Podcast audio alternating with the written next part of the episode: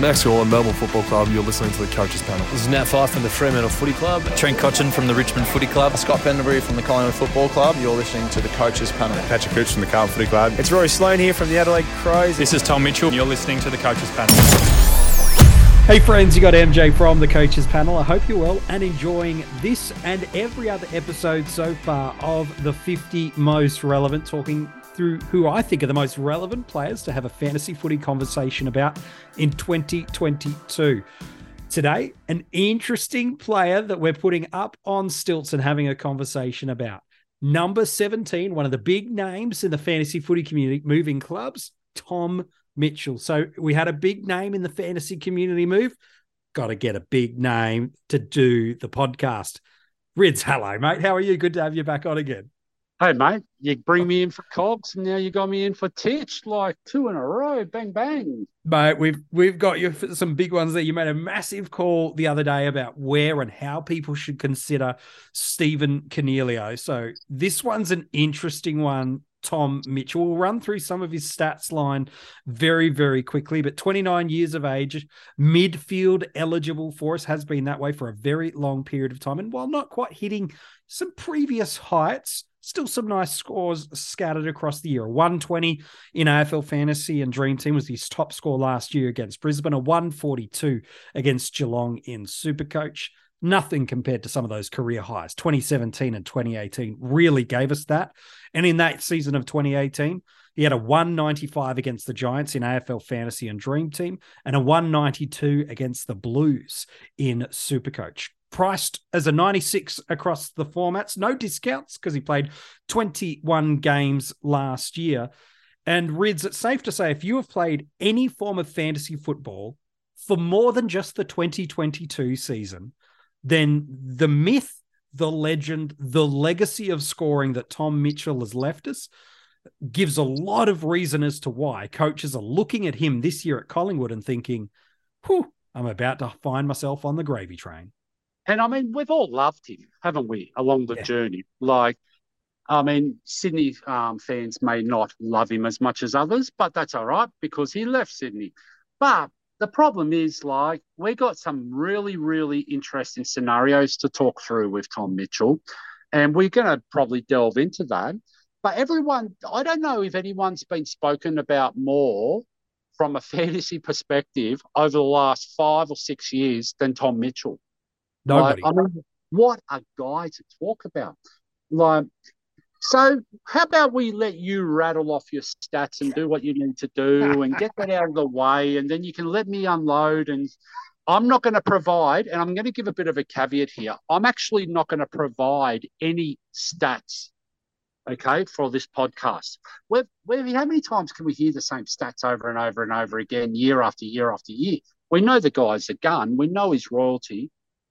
We just know who he is. So there's no need for me to touch base with this. But how about if I go into a little bit more strategic point of view and talk about the benefits of starting him versus upgrading him versus passing on him and so on and so forth? How about if I go a little bit different? Well, I think that's really the conversation we need to have, Rids, for a number of reasons. One, the scoring pedigree of what he's done really since he broke into the AFL system at 2013, but really in those 2017, 2018, and largely to an extent the 2021 seasons at Hawthorn, where he was, if you didn't have him, your season was taken away from you in those years, where he was going at averages of in the high 115 plus, 118 plus. And then in 2018, where across the formats, he's literally a point a game away from going at an incredible average of 130. Uh, but there's been a significant variable change that's undertaken that means while these scoring elements are important for us to look at what he can do and has done and still gave us multiple tons last year multiple 110 plus scores even a 140 plus score last year in supercoach the variables have changed so much that you can't really lean on that history other than to say he's got the potential so and I think that's really important. That's though. where we get stopped. Yeah. I really do. He has the potential to go massive. and I think that's what incredible. we really worry about half the time when we're deciding whether we're going to start with someone, whether we're not, uh, is that fear of missing out. What happens if he does go big? And a lot of times that will drive people to select someone because when we've owned him before, we've enjoyed the experience of owning him. We've watched him do those chip kicks and marks and like I mean, I've been along the journey along the way as well. So it's like revisiting um an old girlfriend, you know, for a one nighter. Like, so we're we're comfortable, we're familiar with it, we we we don't mind that experience. So, and when he's a little bit more representative of value of what he potentially could do, which is that yeah. people the other way, you know, and that's why people are going, well, I don't want to be missing this boat for one last time. No, and, and that's the thing is people are looking going, he was out of favor in the centre bounces under Sam Mitchell. Um, we started to see him fade out. They wanted to give kids an opportunity as a rebuilding side. He's now come into a team that many still believe should be a premiership contender after just missing out on the grand final by really one shot at goal. He's gone there with the club specifically targeting him with this in mind we need you to be a clearance and contested ball winner. And we've seen across his career that he is elite at so many portions of that. So that's what's got that FOMO going for us, isn't it, Rids? It's the history, the legacy, the role, the value, the new opportunity. And now we we don't want to go be the guy left standing at the train station watching the Tom Mitchell train sail past. Yeah, but what I'm also seeing out there at the moment, and good that it's happening, and at least we're going to have an honest discussion about this, yeah? So I'm going to throw some positives, I'm going to throw some shade, I'm going to throw Sure. some different strategies along the way. But let's be honest now, for some reason, we're still stuck in this world where it's either start or update, upgrade, start or upgrade. And I mean, this comes from the limited trade formats for years and years and years. But what we haven't done is we haven't adjusted to the different rules along the way. There's Correct. more trades now in the limited trades. 36. There's AF that has two, three trades a week, use them, lose them. There's boosts now. There's a whole different range of what can possibly happen. So it doesn't have to be start or update, upgrade to. We can actually go, you know what? I'm actually don't want to start him. But if I go, I've he passes the eye test over the first month of football, I'm going to jump on. Mhm. That's not going to hurt you these days like it would have 10 years ago in these limited trade formats. And I think often that's where we get stuck is we don't want to miss out, but like it's a bit of a challenge to open your mind and go, I can actually get more creative as we go with these different rules. There's different strategies to be applied. And I mean, the same thing though, the other way. Now, people are talking as if Tom Mitchell's going to come out and average 110, 120, whatever to start the year. Yeah. But what happens if he doesn't? Does that Yes. mean you can trade him out too? Yeah. Okay. But, but, but is that that's hard call? Like, how are you going to trade a guy that you picked because he represents value that you think you're going 110 when he doesn't start off as well as he could? You know, might start off at 90s, 95s, because we all think that he's a sure bet to get what he is priced I, at. I can't see him bottoming out from what he is now in the mid 90s. No. No, exactly. But the thing is, people are glossing over the real challenges about this call. Like that pies midfield, MJ. What a mix that midfield has. We're talking Tay Adams. Now, I saw crazy being discussed two, three weeks ago where people were saying that Tay Adams would not be best 22 anymore. And because Tom Mitchell's there. Mm. I think like Tay Adams is a leader of that club and he's Oh, a known easier. player. He's a known commodity. He's the heart and soul of that midfield group to a point. He's not, if he's fit, he's not going to play, you know, back pocket VFL. Oh, Like, gosh, no. No. You know, uh, and then if you think about it even better, Jordan De Goey came out and had a massive breakout year last year in the midfield, and we've all been waiting for that to happen. And he actually was part of the reason why they nearly made a grand final. He, Like- he was exceptional. Crisp evolved from a halfback True. flanker to a centre bounce midfielder. Pendlebury was still in the top four as what well. about that other guy? You know, that guy that might have gone pick one, you know, if we did In- the draft again. Oh, You know? Oh, Darcy Moore. No, Nick. Daicos is who we're talking about. That's like, Like, his brother became nearly an all Australian winger. yeah. Like, there's like, there's just that midfield is depth for days. And then they picked up a guy called Lipinski from the Bulldogs who was integral.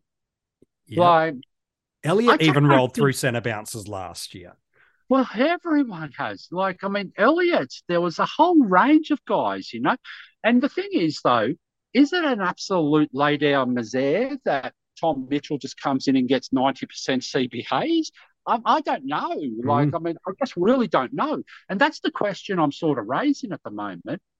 So, if we're saying that, does he have to go what to be a good pick? That's the, the question. That is the very big question that we got to ask. Uh, You mentioned and glossed over without mentioning names at his price point. Some there are a plethora of options for us across the formats. Luke Davies-Uniacke, Caleb Serong, Todd Green, and Chad Warner. We've included all of them in the 50 most relevant to date so far. Then you've got Adam Cerra, Jai Newcombe, Lachie Whitfield, just to name a few others, all within a few thousand dollars. The um, reason I mention those is if you choose to start Tom Mitchell over them, maybe it's because you got more confidence in his role, his scoring, his ceiling. What happens if Tom Green comes out with the 120 over the first three weeks and Tom Mitchell's going at 95? You will find it harder based on name value association to move off of Tom Mitchell to jump onto a Tom Green or a Luke Davies-Uniacke, even a Lachie Whitfield with the injury narrative and uncertainty of role, than I think you would to go, oh, Mitchell's popped early. My guy that I was hoping in the early 90s or mid 80s to fly isn't, than to jump over there. So I wanted to put some names and some skin on some of those thoughts that Rids was Yeah. just putting out there because the name also- value is hard to get off of Tom Mitchell. There's also let's also be you can go down another rung. There's guys like Hopper. There's guys like Sheed. Sheed. There's yeah. guys like Worpel. Like Very there's a whole heap of guys here that actually are very, very potential wahais, decent, and they could actually score more points or if at least match the points outlet upgrade. So if Mitchell's priced at 95, say in AF, he needs to go at 110, which is 15 points over. But I mean, if someone like, say, Hopper is priced at, I think it was just over 70, 75, Yeah, sure. then he only has to go to 90 to, to get generate to the same money. Yes. Yeah. So, I mean, at the end of the day, like, I would have thought it'd be a safer bet, you know, with the Sheeds, with the Hoppers, with the Worpels. For the money making side, yes. if that's where you're going to go at. And I've, there's one extra factor as well along the way. Is Tom Mitchell averaging 100 for the season going to be, is that going to be enough to really get the job done at M8? Well, and that's the thing because across the formats, you can only ever look to previous seasons as a guide for what is expected of your top end midfielder. So just purely looking at Dream Team and AFL Fantasy, we'll come to Supercoach in a, in a perspective in a moment. We've only got five guys able uh, or eligible that went 110 plus last year in Dream Team and Fantasy. Uh, That's just in the midfield I'm looking at. Um, there is what 17 or 18 guys in the midfield that went 100 plus in dream team and fantasy when you remove dpp out. And by the way the 10th highest average last year was a 105 106 sort of range now jumping over to supercoach just the way the nature that game is played it, it's a higher ceiling level of scoring but it's an interesting point that rids is trying to drive home for us subtly and not so subtly all at the same time here. So last year, when we look at the top end midfielders that we had available to us, uh, there was four that went over that average of 120. There was then only 14. I know I say only 14, but only 14 that went 110 plus. And then uh, you're around about 25 pure mids um, that were 100 plus. So the, let me put it in this context for you. Will Brodie has an average of 102.4. He is just just inside the uh, top 25 of midfielders. If you want to go to the 10th, that's Andrew Brayshaw at 111. So so the gap does jump across those formats. So the question is is 100 enough both from a value point but also from a scoring point and then lastly if you choose to take him on is it going to hurt you to be enough exactly right mate so 100 from my point of view i would like all my eight mids scoring at the very least 100 a week in DT like and fantasy, absolutely. In, in, all three, actually. Yeah. So even in Super Coach, maybe pushing 110 if you could, but I mean, you can get away yeah. with 100, okay? Yep, Just as long right as you've got the good ones and you make the captain calls right, you could probably sneak away with, you know, with a pushing it a little bit lower. But I mean, how? I've got a question for you. How much yep. ball does Tom Mitchell need to find on average to be able to get to 100 average? I it's got to be a lot of ball. Well, because the way that Collingwood plays, like their game style is not really an accumulation of chip mark, chip mark, chip mark across half back lines. It's a quick fire. It's moving the ball quick. It's oh. flying down the wings. It's flying through the centre square. You know, do you think about Jack Crisp last year? He would get the ball, he would run, he would just bounce he would run. He'd drive at 60 meters. Correct. There's no inside ball. There's no, no, real contested ball apart from that. So, yeah, that's the part that worries me. Now, and, obviously, and it should. Be... Um, I haven't done many stats runs for us yet, so let me stats run that clarification or that concern that Rids is trying to raise. Last year, Collingwood ranked 13th in the league for clearances. 14th for contested possessions, and had just two players ranked inside the top 75 for center clearances. They believe they've got Tom Mitchell there for one specific reason it's to address the contested possession and the clearance possession concerns that they have. Now, in 2020 and 2021, we saw Tom Mitchell have a nice high CBAs. Um, we dropped down to 53% last year. But here's the thing about Tom Mitchell remember, he averaged 96 last year. Last year, he ranked eighth in the entirety of the AFL for contested possessions per game with 13, but he was 34th for uncontested possessions per game with 16. Just go back to 2021, where he had a, a really strong fantasy season. I'm talking a 115 in Dream Team and Fantasy and 117 in Super Coach. In that season, this is what happened for Tom. And it's very similar to what we saw in the 17 and 18 dominant seasons. In 2021, he ranked 25th for contested possessions, winning 12 per game. But in that season, when he went 115 plus, he ranked first in the AFL for uncontested possessions with 23. Think about Tom Mitchell. What makes him so great as a fantasy player is can he win the inside ball? Yes. But where does his ceiling and volume come from? Uncontested possessions, uncontested marks, using the work rate to get second touch from somebody else doing the clearance, the run around off the back of the mark with the cheeky plus kicks, this cheeky little handballs in the Collingwood game style. That uncontested possession isn't there. That level of uncontested marks isn't there. Now, I'm not arguing against him being a 110 guy.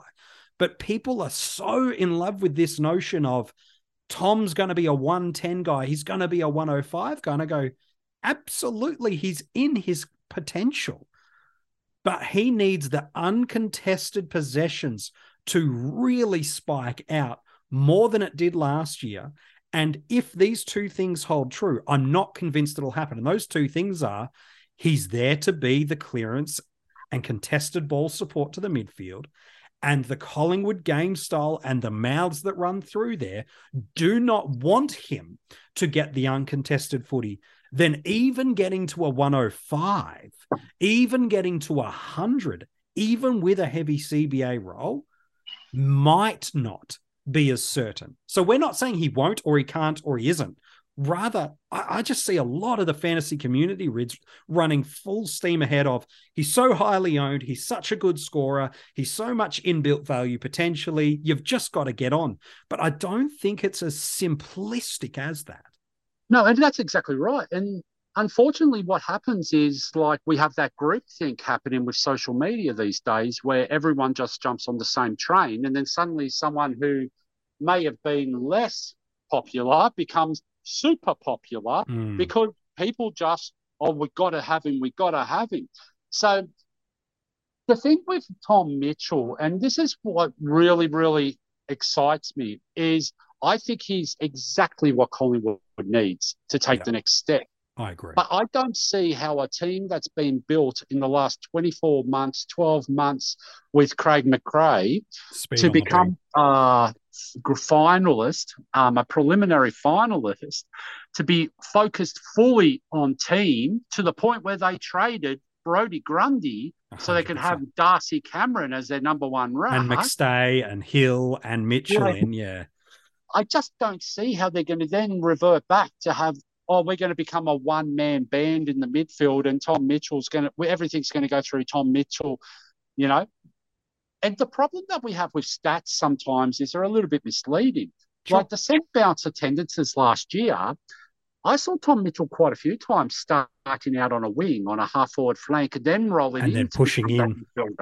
Yeah. Like, so it's not necessarily that he was missing centre bounce um, attendances. Midfield minutes, anyway. And, yes, yeah, yeah. You know what I mean. Which is why his um, average was lower than what it has in previous years. So I just sometimes we go through rose-colored glasses, um, and we look at things because we've had that experience, like, and we love it.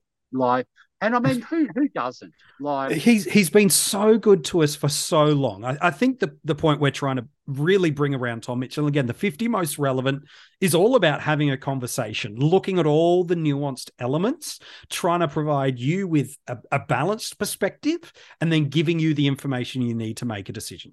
Where I'm kind of landing on it, Rids, is this: he's got some high ish ownership at time of recording 33% in AFL fantasy, so he's in the top 10. Um, in Dream Team, 36%, he's in the top 20 most owned. In Supercoach, 27% ownership, he's inside the top 30. Here's the thing I don't, with ease, see that he must be selected in my starting squad for two reasons. One, I see the narrative of him getting to the point where it will burn and hurt to go against him early a harder thread than he'll be very good, to good, but I think I can match that score somewhere else. And then the thing that puts me here is this idea of every single year, and you brought this up right towards the start of this podcast episode. Every single year, the first handful of trades we make are correctional. And I would find it easier to trade into a Tom Mitchell should he pop the 115s and 120s over the first couple of weeks and jump off my other breakout premium that I'm hoping or lower value premium or stepping stone. I'd happily use a trade or two and then secure him because I don't think I could trade off Tom because the FOMO would continue. The reason that you're like, oh, I don't know, I don't know, I don't know, would still hold true anyway. And you could get this guy at 95 and he still scores 95 of the year. And the worst player to have in fantasy all year is a guy that's going not well enough or not good enough he's in between where you can't trade him because he's not that priority, but he's not good enough that you want to keep him in your side. And and there is a world where Tom Mitchell can be in the middle where he stays with what he is. It won't hurt you, but it won't help you. And that's why for me, I'm happy to look to him as an early jump in if I need it. I just want to emphasize another thing as well. And I'm a little bit of an old grumpy old man at times and everything else, but the reality is, the expert on Twitter who talked you into Tom Mitchell being must have and everything else, I guarantee you they're the first person blasting Tom Mitchell for a sub 100 score in yeah. round one, you know? And then suddenly it's like, well, just wait a sec, own your decision and, Correct. you know, and back it in. Like you, you made calls, go and do it. But again, it's more about the individual coach on this one. You might yeah. just hate watching a game of football where you don't have Tom Mitchell in your team. Sure. And that's fine. That's a hundred percent fine. All we're doing is we're trying to balance the conversation that Totally. you know, what do we do if the if something bad does happen? Like, Yep. and I mean, that's a trade that you don't get back, and No. that's a trade that you really got to work through. Like, so I just I think there's a lot of dynamics about this, and I think a lot of it's going to come down to how the um, individual coach feels about owning and not owning, and how they feel about watching games and seeing how it goes. and how they like to play and trade the games too. There are some people that will be a little more traditionalistic in the way they play, even Dream Team and Supercoach Rids that go, No, I'm having him for the year. Well, okay. Others won't want to make the Tom Green LDU trade to Tom Mitchell because they feel they're behind. Sure. But again, just a handful of seasons ago in limited trade formats, you were completing your teams with 20 to 24 trades. You are now nearly double that. So the game is evolving and changing, even for AFL fantasy coaches. You, the way you play the game is evolving and changing every year. Before we get one final thought from Rids and get his draft uh, take, here is the opening six weeks for Collingwood Geelong, Port Adelaide, Richmond, Brisbane, St Kilda, and then Anzac Day, Essendon. Those first two weeks, especially, are not the easiest of teams to play against from a fantasy footy scoring perspective. And so, rightly or wrongly, people, should he go 95, might jump off and then he flies out. He's also likely to fly against them. And are people going to jump on? Either way, Rids, that's what this series does. It helps us see where a player's relevancy is.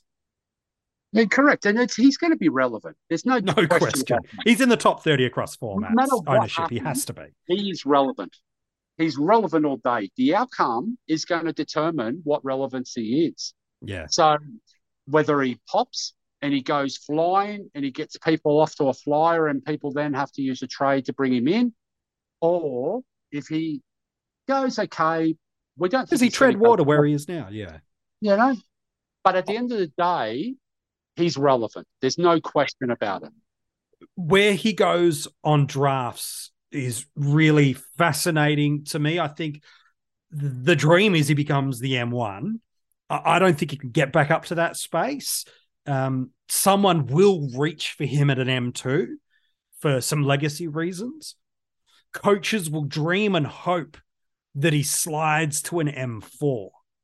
Um, but for me, I've got him at an M3 point, which means after, just outside a, a very high end M3, uh, which means I'm probably am going to miss him a- across a few formats. Um, some because, like I said, if you want him, you'll need to get him at the M2 spot because someone will be bullish on the expectation and hope of what he could be. Um, if you're hoping for the M4, it won't happen. M3, I think, is the sweet spot where you'd love to get him, but I just don't know if if you'll get him consistently in draft. So where I've got him ranked, I'm, I'm not so sure everybody else will. Uh, we did have to let Rids go. He had to disappear early, um, but that's okay. We thank him for his great work on this podcast. If you want to go back and read any more other articles of the players in the 50 most relevant, all the links are online for you now at coachespanel.tv. I've done a bunch of deep diving on the stats uh, around Collingwood, around Tom, and how this might all work. You can go and read that through. Didn't touch on it too much in the podcast, just gave you little nuggets of it. It's on now, online now for you at coachespanel.tv. Tomorrow, we hit the number 16 in the 50 most relevant. And in 30 seconds, I'll give you a quick clue about who it might be. But if you are loving this series, we'd encourage you leave a five star rating and review wherever you listen to this podcast, whether it be on Google Podcasts, Spotify, Apple Podcasts, or anyone else. Leave a five star rating and review. Make sure you're following us across that podcast platform you choose to listen to. And you can become a financial supporter of the coaches panel for just a few dollars a month it helps us do what we do, but also we'll kick you some exclusive content, a bunch of different podcasts, hidden groups, and more for just a few dollars a month. You can get that. The links for that, you can find them at coachespanel.tv. Number 16 tomorrow in the 50 most relevant. What do I say about this guy? There was a point in time last year where people wanted nothing to do with him. And then there was also a point of time last year where people wished there was a world they could get into him. And for those that did have him during that period of time, it was one of the greatest selection moves of 2022. The good news is everything is trending towards him being one of the top options in his line and beautifully for us, coming in at some value. But what's happening around him hasn't been considered as much. We'll look at this player in the 50 most relevant tomorrow.